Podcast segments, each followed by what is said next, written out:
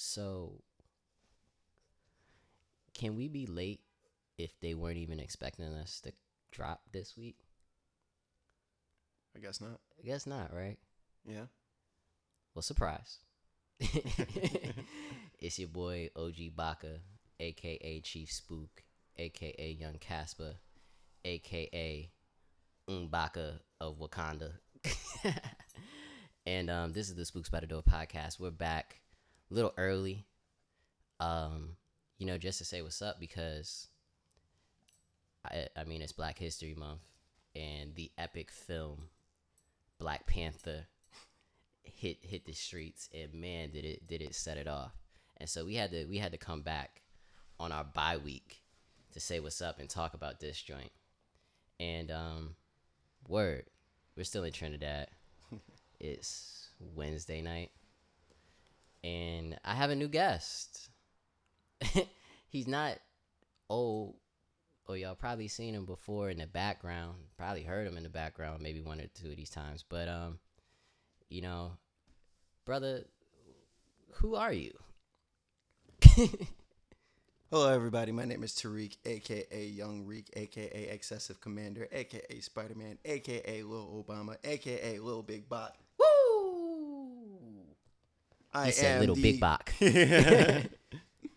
I am the creative consultant and graphic designer for Spooks Pod, uh, part time. Uh, and I'm just glad to be here and uh, always sunny, always warm, always welcoming our living room. We're rap. You know what I mean? I say that the brother is a resident. Uh, the reason I brought him on today is because he is the resident comic book enthusiast and uh, really all things TV, film related uh, here at the Spooks by the Door. Um, and he's also my brother. like real, like you know, Evie, Mal, Devon.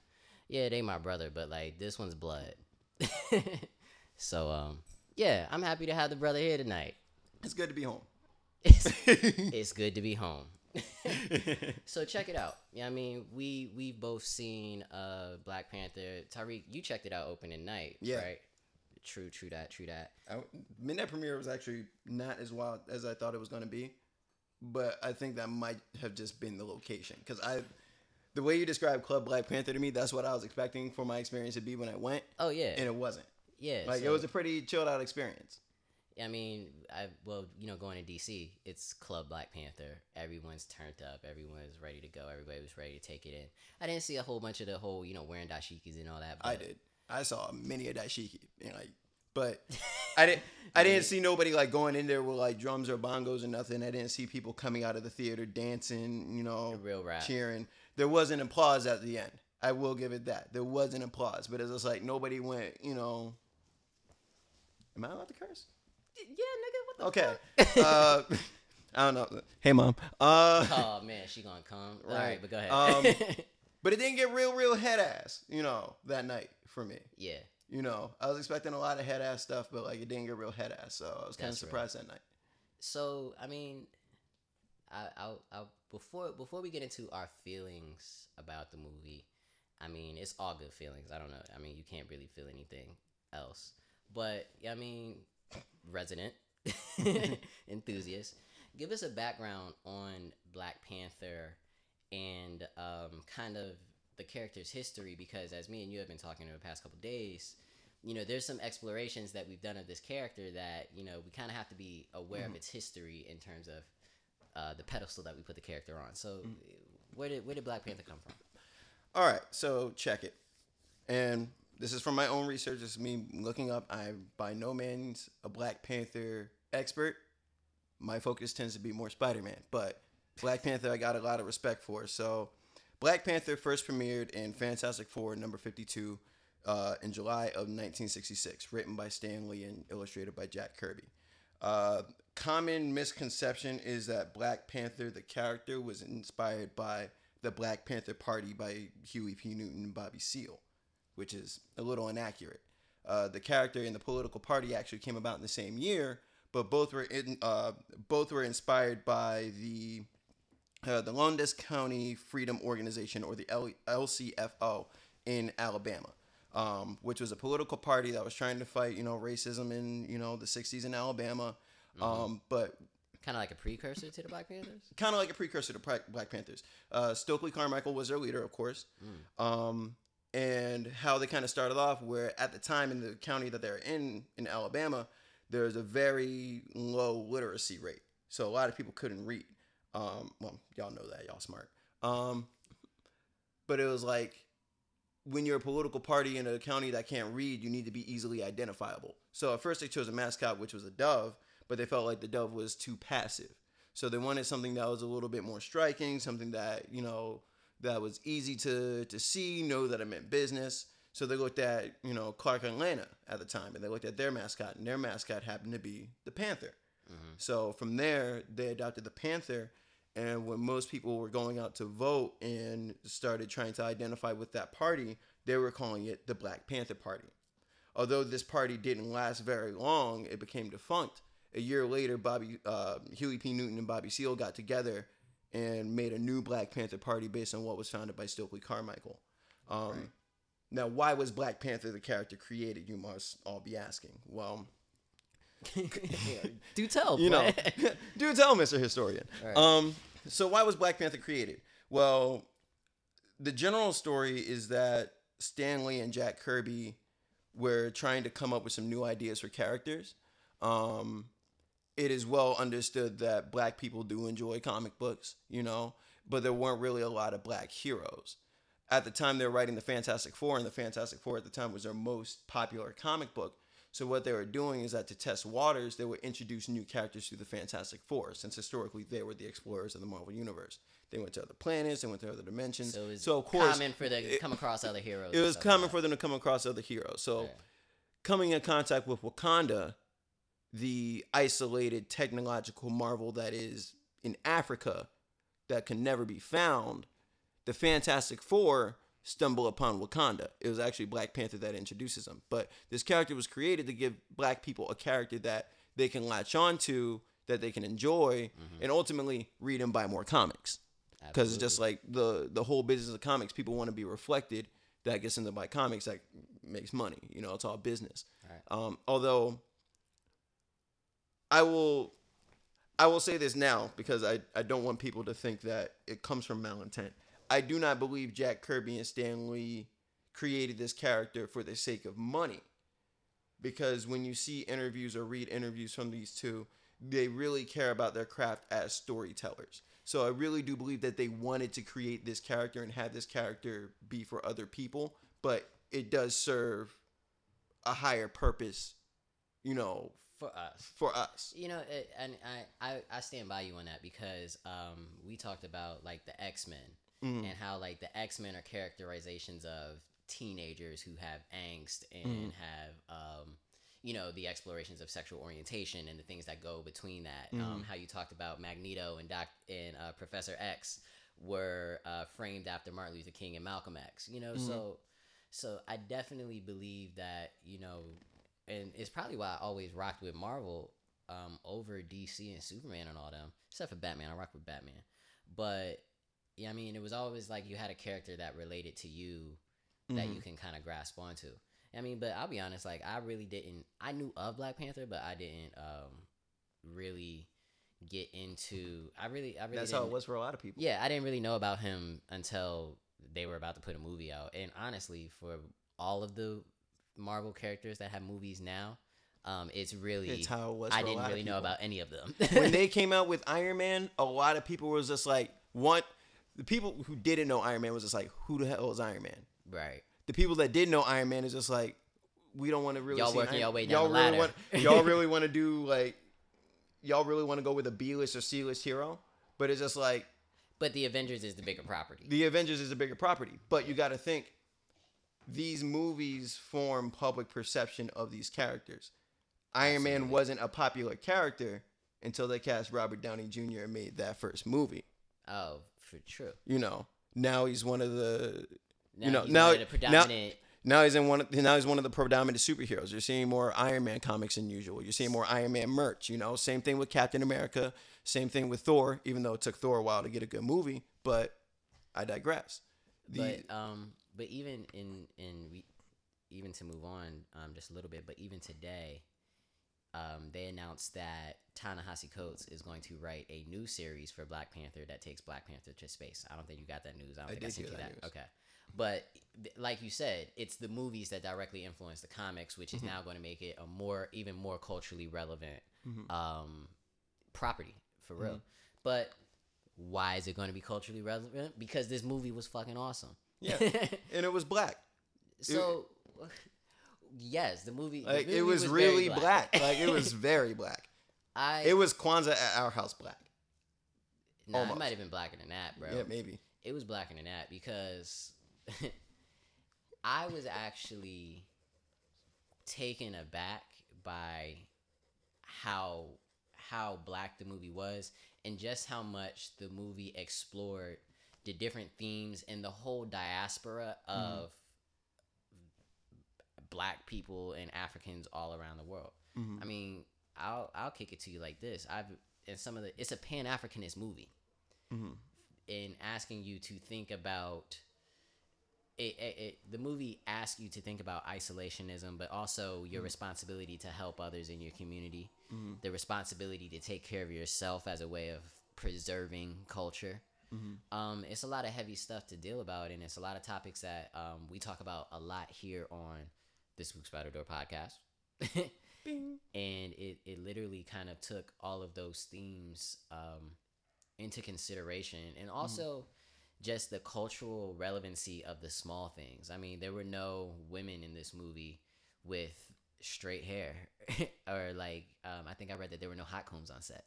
Yeah, i mean shorty threw off her wig Mhm. when she in the casino scene to be to be asked. I'm gonna tell oh and if i didn't mention already get ready for it. It's about to be spoilers abound so just get ready. But like it was it was just so authentic. It was authentic to the point that i was brought to tears. Like So you actually cried in the theater.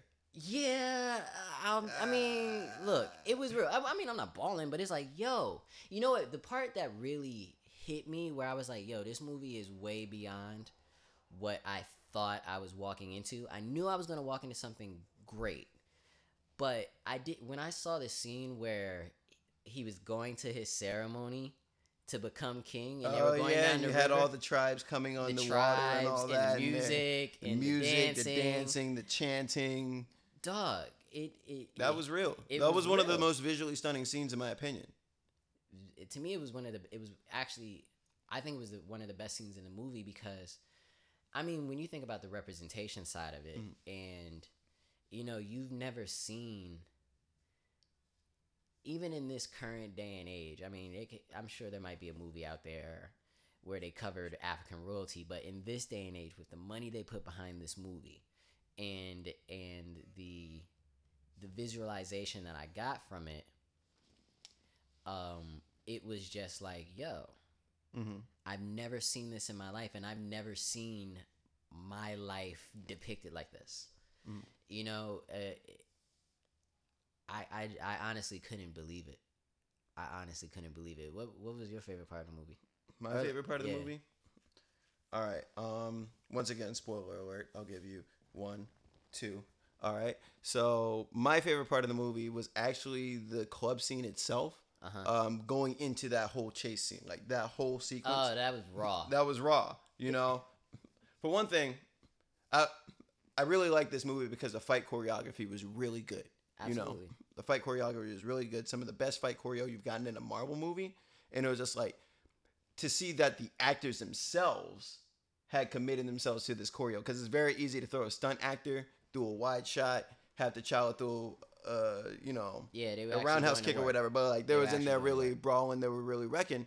Um, but on top of that, it felt like a James Bond movie. You know, yeah like I, I was I was watching an IGN review and they're like, and I felt what was really accurate. It felt like it was one part James Bond movie, second half, you know, your your Marvel movie. The the reason why you went to see it, you know. So it's just like to be able to see these characters, you know, go in a situation is just like like they got suited down they they they went in they started communicating to people in other languages coming up with stories going into the club casing out the scenes all that stuff Yeah. you know being i mean that, that was a really cool thing to see for a superhero flick you know yeah because it was just like it it adds layers to this character and what they're capable of. and and even to draw it further, you know, when you took T'Challa, because even it was kind of like this in Civil War, but you explored it more in this. But you take T'Challa out of his realm, uh, and what was crazy is that T'Challa don't walk around. T'Challa carried himself like a king Every time. everywhere, Like everywhere. he doesn't believe in disguising, he doesn't believe in like slouching or whatever. Like he walks tall. No matter what.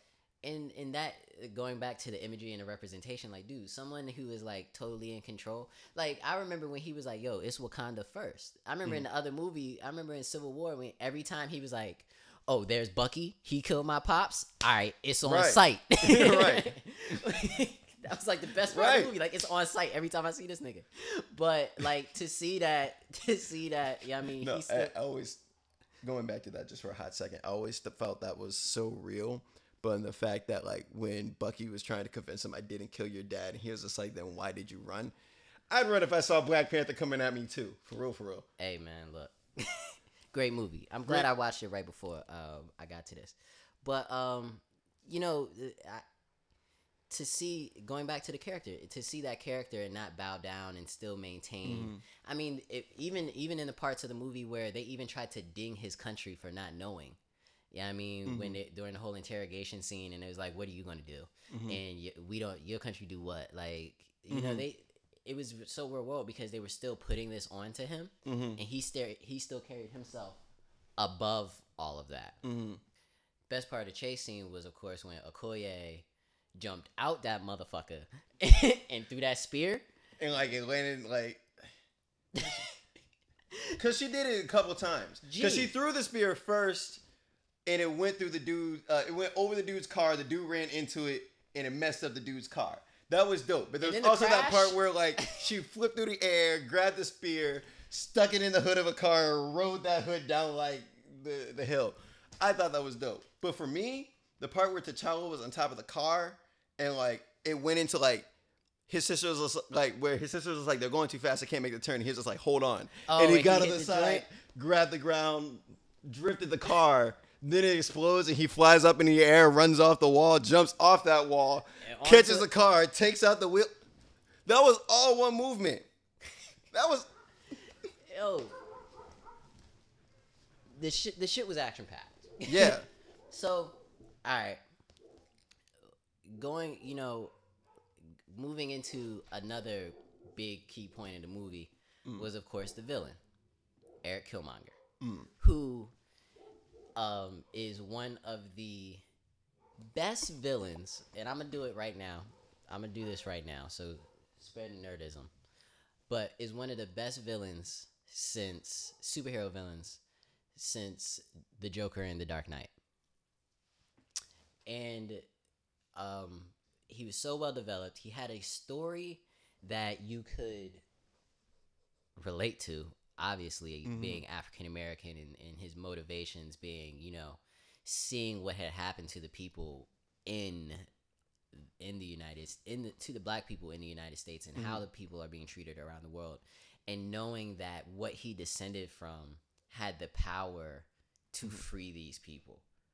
Like You should also mention because you said black people around the world, but you, since we're in spoiler territory, you should also understand that Killmonger was in the U.S. military, so he used that as a means to go out and fight in conflicts and see how black people were affected within those conflicts that he fought in. That's everywhere from like the Middle East, you know, anywhere there's conflict for real. and and also to re- return back to you, it's also important to remember that this origin story for Eric Killmonger is only, different from the comics. is different from the comics. Is this this um, origin story for him is actually for the movie, which which even doubles down more on the blackness of the movie. I mean, when Sterling K. Williams was in the opening scene getting the guns ready, you realize he was about to just stage the race war during the uh, In the 90s. in the nineties. Like what? but but like that that motivation and the drive that he had was was something unseen. I mean, and I don't think Michael B. Jordan did the greatest job acting. I think he's very uh, he's very mid level to me.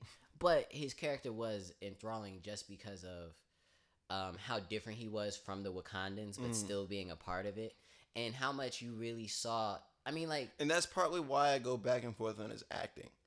Cause yeah, it's very mid level for any other movie, but for this one, where you're seeing his inner. For one thing, you spend a lot of the movie not with him, but with the intricacies of Wakandan life and Right. Wakandan politics. right? So you're hearing how these people communicate with each other. You're hearing their, you You're know, learning little. about the customs. You're learning about the customs, even little idiosyncrasies with you know the way they, you know, and how they sound. So when you threw him, when you threw out Killmonger in this situation, it was one thing to hear him when he was talking to that white lady in the museum. Nah, you y'all people didn't take this. It's just like no, y'all people stole this. I know where it came from. Da da da da da. He's speaking like your regular woke dude that you would hear on the street. It's just like, oh, okay, it's really interesting to hear him talk like us. But then we get a full idea of how we actually sound as African Americans when you put him in that room with Wakandan royalty.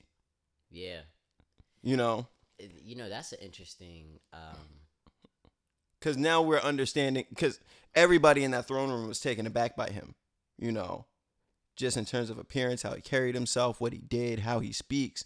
You know, T'Challa's mother was thrown off when he was like, "Hey, auntie." that was hilarious. That was hilarious because then because it hit everybody. But I guess I, I guess what I was trying to get at, what, what's interesting is that you said like how the royal family of Wakanda was even taken aback by him, and it, it made me often think about it. Was at least made me think about, you know, do Africans when we go to Africa are they taken aback in the same Mhm. way because of our American blackness? you know, it's never I've never been to Africa to know, but um you know, it doesn't it doesn't go over your head on a movie that was so authentic and really explored a lot of these themes um and, and what was going on. Do so here, do you think do you think Killmonger's viewpoint was wrong? His viewpoint isn't wrong. His viewpoint is not wrong. Um because in the spirit of black unity, I feel like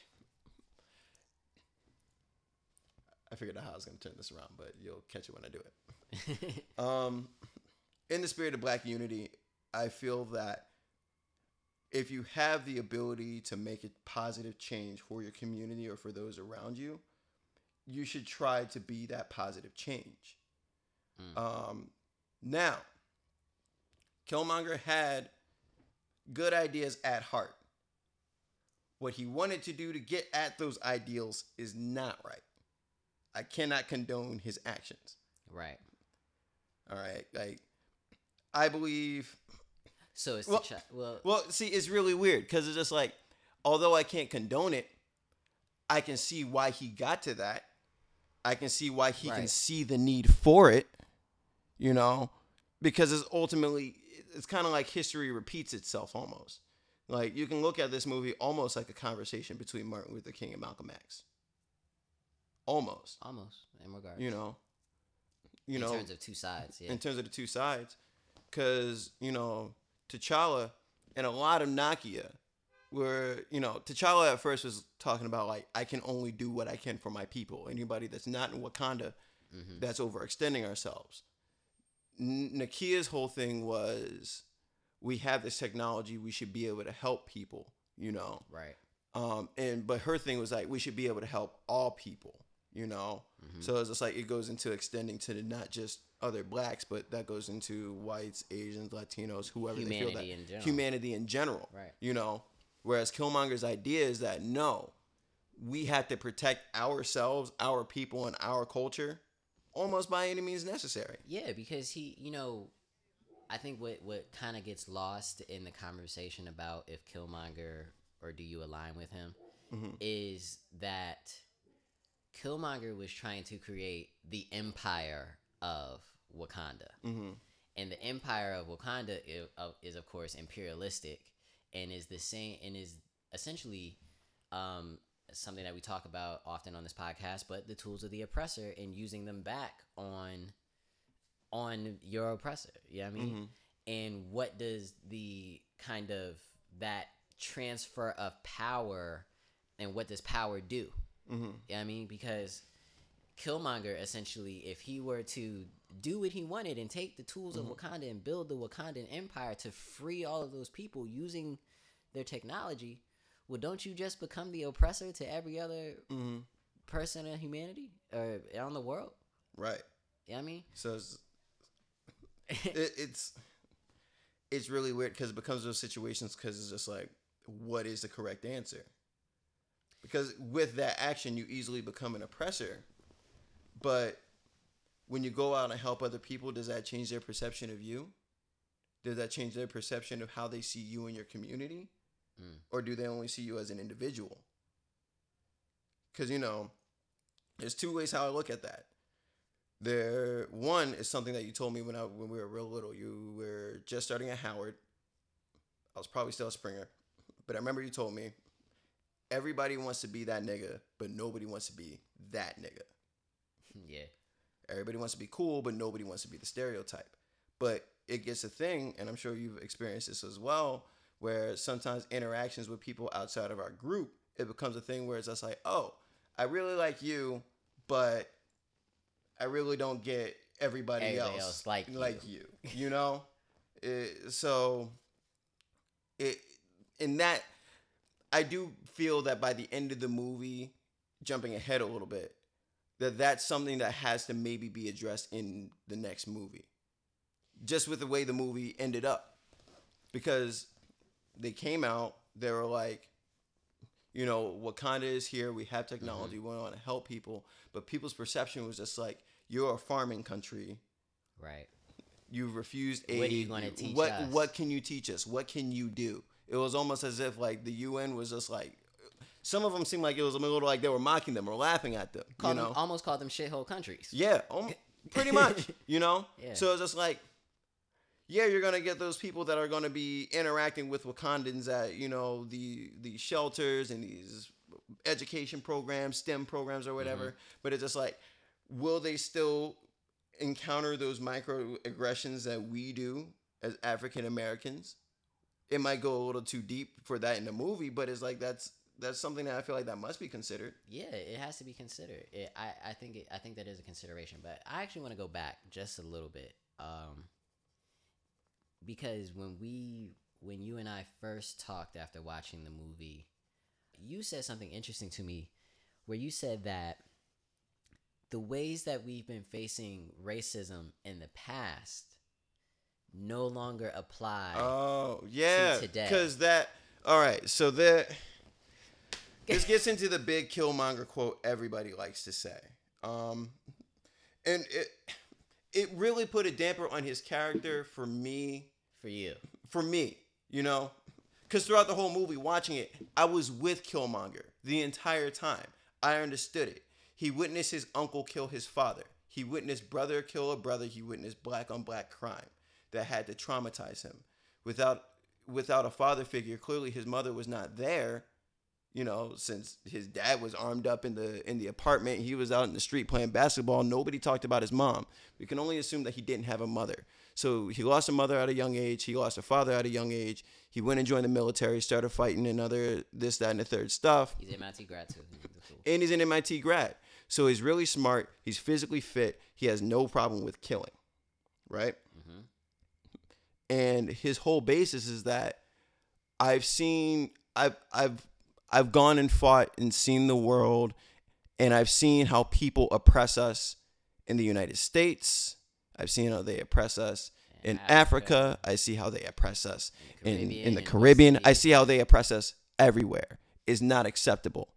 What I know my father was trying to do was trying to bring us together so that we can fight back against our oppressors, right? I was with him. I was there for it. I was just like, yo, this is the viewpoint that we have to look at and see how does it shape T'Challa? Because T'Challa is going to have to go up against his head, this viewpoint, and then come out differently, you know? But what killed me was that when he was about to die, and I'm already mad enough that he died. Um, when he was about to die, and he said, and I'm paraphrasing here, um, you know, bury me in the ocean like my ancestors because who jumped from ships because they knew that death was better than bondage. I sucked my teeth so loud and hard in the middle of that. I was just like, like all my friends looked at me. Three people in the theater looked at me, and I'm just like, they're like, "Yo, what's wrong?" And like, my thing was, is just like, for one, for one, it's an inaccurate statement because he has two sets of ancestors. One is Wakandan, one are traditional Africans. You can say that. You can't put all of that on all of your ancestors. Two, how I wish they would have spun it. Because technically speaking, the Africans that jumped off of ships can't be his ancestors. Yes, I can. You're being Not not hang on, but not te- hang on. Let me go with this on this. Yes, they are our ancestors, but they are not our ancestors who survived that passage and made sure that our bloodline got to where we are. It is in that that proves that our people are survivors, they're fighters, they're capable. Now, what I would have wanted to see from Killmonger, instead of making the reference to slavery, which we always do, I would have rather see him shirk off that knife, like, nah, I'm not gonna die here. I don't need your help. I'ma go, but I'ma come back and I'm gonna be far more raw. Like, like F that. like I'm gonna continue. I'm gonna continue to fight. I'm gonna continue to survive. I'm gonna continue to I'ma push my viewpoint I'ma protect my people. my people. I'm gonna still free my people. even you know, it mean, even if it means killing. even if it means killing you. Mm. Because historically speaking, in the original Black Panther comics, Killmonger was slightly older than T'Challa. Killmonger was kicked out of Wakanda by T'Ch- by T'Chaka, T'Challa's father, because of his viewpoints. You know, he tried to challenge. Actually, Killmonger became Black Panther several times within the comic book history, Yeah. just here or there. But it was just like his whole thing was, if he can get the power to beat Black Panther, he can take the power that he has in Wakandan and spread that out over the world to liberate other people. But of course, it's violent, and being a superhero, you don't want to promote that. But it's just like to be able to see that that that more powerful militant side of Killmonger, like throughout the most of the movie. But then when he's dying, he's just like one, he's accepting death, and then he's just like, throw me to the ocean like my ancestors, because they knew no one was. T'Challa wasn't going to lock him up. He was never going to be held in bondage. T'Challa, he was like, "We can save you. We can work this out. I want to work this out with you. I don't want to kill you." True indeed. slavery is the last thing that anybody should ever have to say to T'Challa because Wakanda clearly doesn't dabble in slavery. So, So it's an inaccurate argument for me. And that's why I suck my teeth at it. I got its point. I, I feel like that line was for people who, if they didn't get it by this point, now you need to get it. and that's what I retorted to you. That's what you retorted to me. But it's and, No, and that's first. what I and that's what I retorted to you. And I I will say that you you almost lost me there, but I got you. I hear you. thank you. Like I, I'm really glad you let me finish I on hear it. you. I almost stopped, but I I hear I hear what you I hear what you're saying. Um, I I absolutely I absolutely do hear what you're saying because it's kind of like you know we always talk about slavery. It would have been the alternative. The alternative ending would have been, you know what? I'm going to jump off this cliff and continue my battle. I it, fuck y'all. You'll see me again. Y'all gonna see me again. I get it. I that would have been cool. But you know what? No sequels. or maybe no, you know, maybe a different character next time. But anyway, but anyway, anyway. Um but going back to your point about um you know, driving the point home for those Mm-hmm. that didn't get it yet. I felt that the point did have to be dri- driven home because in, in, when I was in the theater, that might have been the second point that I that I was like I might have teared up because I was like shit, like I was like whoa, Mhm. like I can't I cannot believe, I I, I you know it's it's so crazy.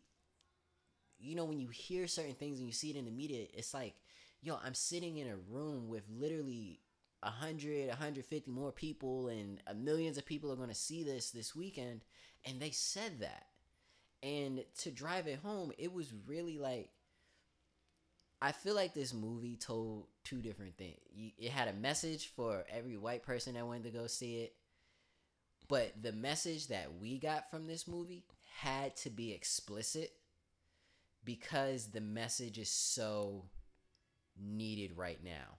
And because the movie had to speak to two different audiences essentially, it was even more important that it drives that point home for the black audience and the black community for which you're watching it because it's a kids movie. hmm I saw this movie sitting next to kids, Yeah. a, a group of black boys wi- that were taken out by black men. Like I'm, I'm, uh, I was in the second row, but you know what? I was happy to fucking be there and, and take it in that I way. had great seats, mind you. I- but hey. that's yeah, you had to get on it early for real. Hey man, look, I I ain't even gonna go there. I ain't even gonna go there. But but I I then you know look around and and and that's when I and that's what really drove the movie home and that's why it was kind of an emotional experience for me because I'm thinking about in my life I have never seen someone a character that I can stand beside like this. Like think Mm. about it, dude. Um my heroes I say are Nelson Mandela, Muhammad Ali, and um, I'm, I'm gonna say those two. I'm gonna keep the last one to myself. But those are real people, right? Mhm. I grew up as a fan of Power Rangers, of of Batman, of Spider Man, and all these things. But Power Rangers had Zack, the Black Ranger, and you know they might have had a red. The the leader was black for how long? Like a season. It was an off and on thing. Like I never had a hero that I could align with in my ideology and everything. You get Blade, but like, you know what I mean, Blade was Blade. Blade is Blade. Blade is black. Blade wasn't fighting for the liberation of black folk. He he was fighting vampires. And then you have this character that comes along in, in my 28 years of life. Finally, at 28 years old, I'm, I'm getting this character and I'm seeing it depicted on the screen. I'm like, yo, this is a hero that I wish I had. And I'm looking at kids that now have this hero, my G. Like, dog, you want to? I want to pick up the toys. I want to pick up and play with the toys because I was like, yo, I never had this before. I want to read all the comics because I never had this Mhm. and and that's why I really feel that the point needs to be driven home because what would I be today if I had that? You know, what would I be? Yes, I know these things now, but what if I went through my entire childhood Mhm. having this character, having it depicted to me in this way, having it align with me, having it draw it draw me closer into knowing myself. Mhm. And then what power would I have now in dealing with other people the rest of my life Mhm. and knowing that? That is extremely, extremely, extremely powerful to me Mhm. And you had to drive that point home. I mean, props to props to Ryan Coogler and for Chad. Chadwick Boseman and uh, Boseman and Joe. Um, what was his name? I keep forgetting his name. hold on. I'll, I'll I, I want. I have to get. I have to get a man his props and everybody who worked on this movie because like they did. They did seriously important work here. Yeah. they did. They did seriously important, culturally resonant work that you cannot deny. But Mhm. um, yeah, It was Joe Robert Cole. Joe Robert Cole. Yo, props to Joe Robert Cole. Props to Ryan Coogler. Props to everyone who worked on this movie because, I mean, literally, what they what they did with this is so much bigger than telling this story that leads to the Avengers teaming up on May fifth. Like, fuck Right. that. It's about us having a hero. It's about us looking at ourselves in a different way and having someone to cheer for. hmm And and Like this is the movie that can stand prominently on its own. absolutely, You know, like you don't need context for anything else. You know, you technically don't even need to see Captain America: Civil War to watch this movie. you really don't. You know, You, only to get like the the first 30, 20, 30 minutes of the movie. right? And that which is not really that much. You could have put it together. Right. So it's just like, but like, they really did the thing with this movie. Like, no, like I I feel like the special effects in this one were a lot better than Guardians of the Galaxy Volume Two, which had a bunch of special effects going on in the movie. Um, the costume work was some of the best costumes that I've ever seen. You know, even just watching the interview, seeing how they got the inspirations from them, how they went and checked out the tribes. Yep. You know, all all of that. You know, um, even halfway through the movie, you know, specifically shout out to you know the Fula tribe. Uh, my girlfriend's Fulani, so I got to shout her out for this. But there was a lot of people from the Fula tribe that were involved, partly in the story of the movie and partly in just making the movie come together in terms of costuming, in terms of location, in terms of even the music. You know, uh, the music that I peeped, um, which was scored by Ludwig Göransson or Goranson. I don't know how to pronounce his name, but I know him as a dude that produced most of Childish Gambino's music. He wrote the music for this movie. And I was watching his interview with Rap Genius the other day while walking home from work on Twitter. And he was talking about how when he was getting ready for this movie, he found this uh, this Fulani music artist and he asked if he can come with him on tour and like listen to him do music, see what inspires him, see, you know, get with the culture. And this is the white guy, by the way. But and I feel like this is important that we have to acknowledge this as well, um, which is why this movie is also really important. Um, but it's just like this white guy understood the importance of accurately depicting the cultures that would make up this movie. Yeah. Where even he felt himself that if he was going to write this, write the music for this movie, he wants he wants all the sounds that he can get that will inspire this movie. Yeah. So he was studying drums. He was studying, you know, the the you know vocal performances. You know, all the chanting and that you hear in the movie. You know, he went to go and find out the sources of those sounds. Where do you get all that? You know. and and that's that even goes back into the appropriation conversation because Mm-hmm.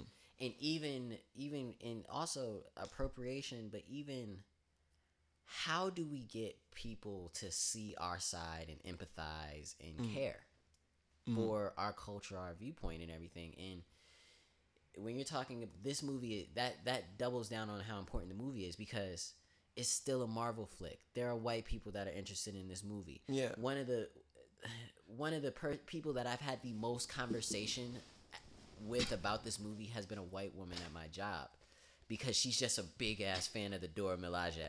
Like, but The Dora Milaje were probably the most ride or die group of the movie. dog, shh, shout out to Like, the Dora Milaje. Shout Hey, out yo, to Danai Gurira. Shout out to Danai Gurira. Shout out to Michonne from Walking Dead. All right, yeah, dead ass.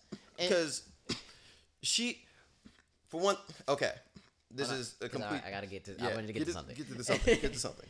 Eh, but that that's what makes it so important because she saw it for the women empowerment side of it, whether black or white, and her having that viewpoint and her having a getting a little piece of my viewpoint opened me up to her viewpoint about the women in the movie This is a movie for everybody. it's a movie for everyone and and you know that's why it, like i encourage everyone to go see it like even if you have no inkling or desire like the person everybody needs to sit down and watch this movie For for, one thing, what it is even if you don't want to get into the political commentary of the movie, which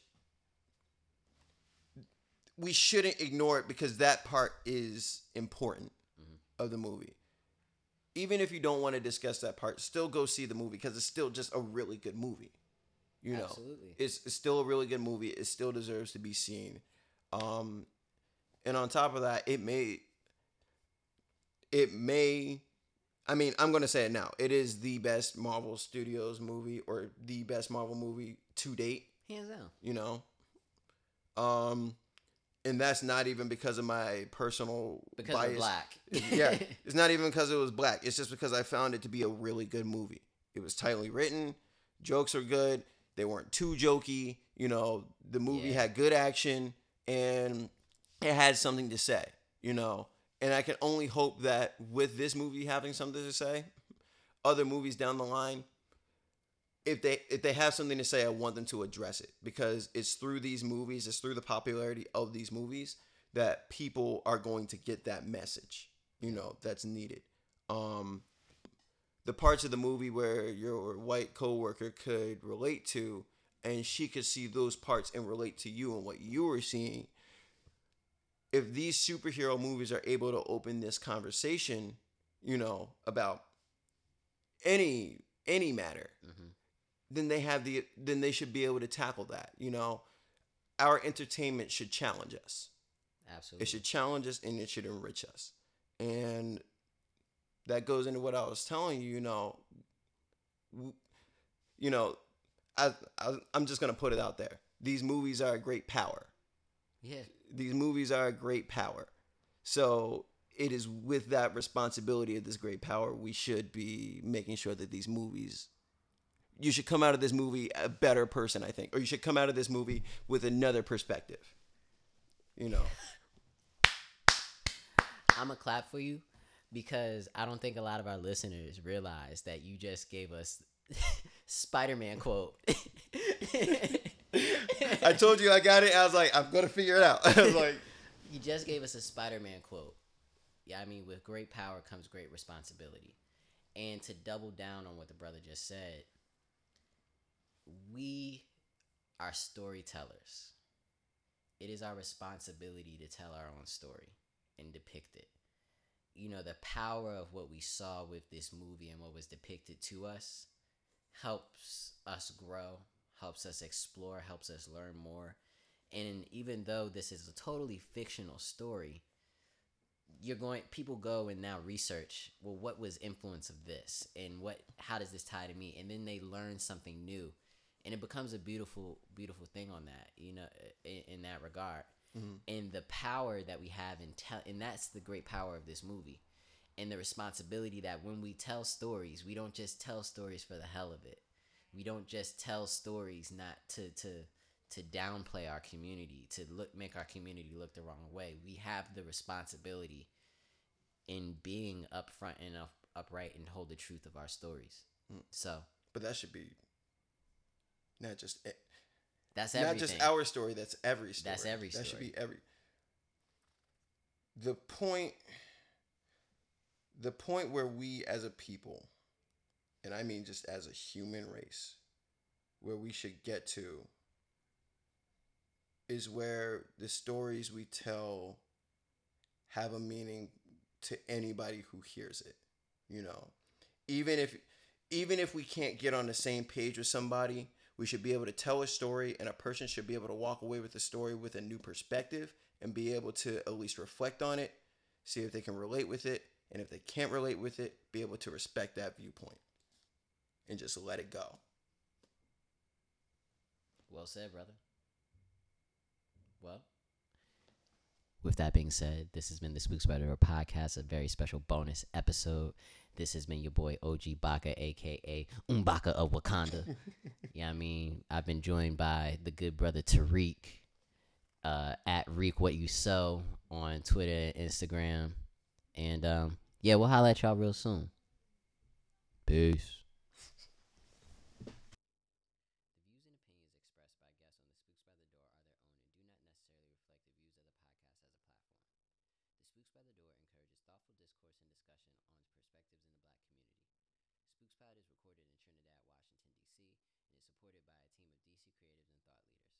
You can follow me, Baka, host and producer, on Instagram at OGBaka underscore. Big shout out to my boy Renzo, aka MP the God, for our theme music. Be sure to follow him on Instagram at MP the God. Don't forget to subscribe, rate, and review Spooks Pie on your favorite podcast platform and feed another by sharing us on your favorite social media platform. You can find us everywhere at Spooks Pod. Thank you for listening and be sure to check out more from the Spooks by the Door.